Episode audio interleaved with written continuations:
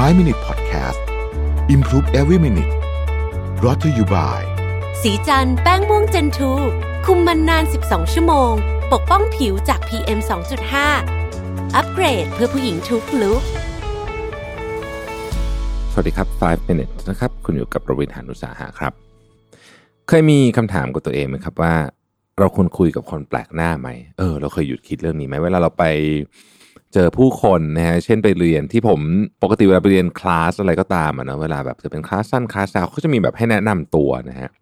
ปกติคุณเป็นคนที่แบบกระตือรือร้นในการคุยกับคนข้างๆไหมหรือว่าคุณแบบพยายามหลบๆแล้วก็คุยกับเพื่อนที่มาด้วยกันอะไรเงี้ยนะครับ วันนี้จะชวนคุยเรื่องนี้ฮะคำถามว่าเราเนี่ยคนคุยกับคนแปลกหน้าไหม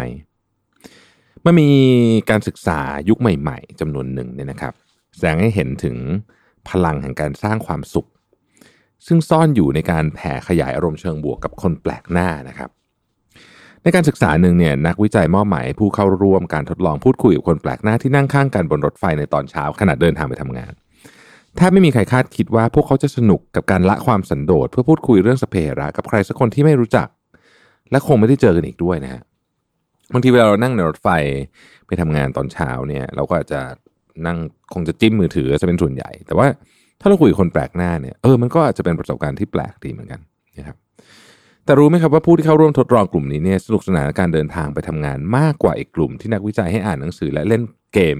ปริศนาอักษรไขว้คนเดียว ยิ่งกว่านั้นเนี่ยนะครับผู้เข้าร่วมการทดลองในกลุ่มแรก ไม่ได้ถูกดูหมิ่นหรือเพิกเฉยแม้แต่คนเดียวนะฮะอีกงานวิจัยระบุว่าคนแปลกหน้าที่มีคนมาชวนคุยในที่สาธารณะ มักคิดคล้ายกันว่าไม่อยากคุย แต่สุดท้ายก็กลับสนุกสนานเสียเองนะครับ ในการศึกษาหนึ่งที่ไม่เกี่ยวข้องกับอันเมื่อกี้เนี่ยนะครับ นักวิจัยได้ทำการวัดผลว่า คนจะรู้สึกสนุกแค่ไหนที่ได้มีปฏิสัมพันธ์กับคนที่ไม่รู้จัก และจะสนุกแค่ไหนที่ได้เชื่อมความสัมพันธ์กับคนรัก ผลปรากฏว่าปฏิสัมพันธ์ทั้งสองแบบล้วนทำให้คนเก็บตัวและคนชอบเข้าสังคมมีความสุขมากขึ้น โดยยิ่งมีปฏิสัมพันธ์ทางสังคมมากเท่าไหร่ พวกเขายิ่งมีความสุขมากขึ้นเท่านั้นส่วนงานวิจัยอื่นๆ ก็แสดงให้เห็นว่าแค่รับรู้ว่ามีคนอยู่ด้วยหรือแค่สบตาและยิ้มให้กัน ก็ช่วยรู้สึกเชื่อมโยงถึงกันได้มากขึ้นแล้วนะครับ ดังนั้นอาจกล่าวสรุปได้ในเชิง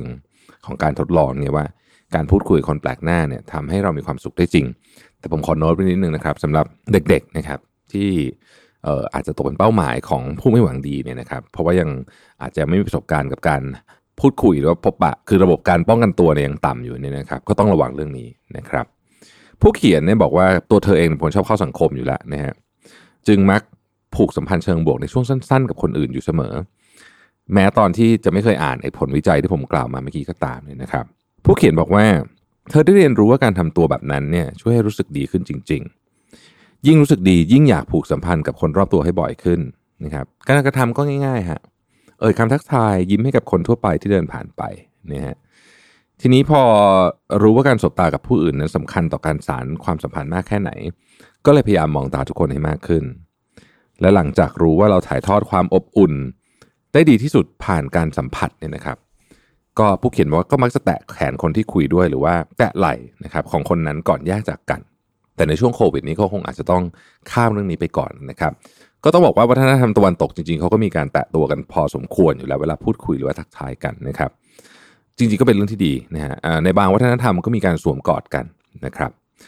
วิทยาศาสตร์และประสบการณ์สอนให้รู้ว่าการแผ่ขยายอารมณ์เชิงบวก ระหว่างคนแปลกหน้านั้นคล้ายกับการแผ่ขยายอารมณ์เชิงบวก กับคนที่สนิทสนมกัน ในทางชีววิทยาการแผ่ขยายอารมณ์เชิงบวก ทั้งสองประเภทนี้ ก่อให้เกิดปฏิกิริยาตอบสนองและประโยชน์ต่อร่างกายในแบบเดียวกัน ส่วนข้อแตกต่างใหญ่ๆก็คือการแผ่อารมณ์เชิงบวกระหว่างคนรักสมาชิกในครอบครัวหรือเพื่อนสนิทนั้น เกิดขึ้นถี่กว่าและเร็วกว่านั่นเอง ผู้เขียนเนี่ยบอกว่าอธิบายเรื่องทั้งหมดเนี่ยเพื่อให้เราเนี่ยตระหนัก ถึงสิ่งที่เราอาจจะรู้ดีอยู่แล้วนะครับ ว่าความสัมพันธ์เนี่ยจำเป็นจะต้องบ่มเพาะและเอาใจใส่เสมอ ไม่ว่าจะเป็นความสัมพันธ์อะไรก็ตามนะครับเบรเน่บราวน์เคยเขียนไว้นะบอกว่า ความรักต้องอาศัยการยืนหยัดและความทรหดมันเป็นงานชนิดหนึ่งนะ ทั้งยังเป็นสิ่งที่ยากที่สุดที่เคยทำมาด้วยนะครับ ดังนั้นเวลาเราบอกใครว่าความรักไม่ควรต้องเป็นเรื่องยากขนาดนี้เบรเน่บราวน์เขาบอกว่าทำไมถึงไม่ควรจะเป็นเรื่องยากล่ะเพราะมันเป็นงานมันก็ต้องยากสิ เราได้อะไรมากมายจากความสัมพันธ์ที่สำคัญที่สุดของเรา จึงไม่แปลกใจถ้าเราจะต้องรู้สึกว่ามันยาก ต้องทุ่มเทเวลาและความพยายามนะครับ รวมถึงต้องทบทวนตัวเองด้วยนะ เพื่อปรับความสัมพันธ์ให้ดีอยู่เสมอ กับคนที่เราอยากจะมีความสัมพันธ์ด้วยเพราะฉะนั้นมันเป็นงานนะครับ มันก็เลยไม่แปลกหรอกที่บางทีมันจะรู้สึกยาก ขอบคุณที่ติดตาม 5 minutes นะครับ สวัสดีครับ 5 minutes podcast improve every minute presented by สีจันแป้งม่วงเจนทู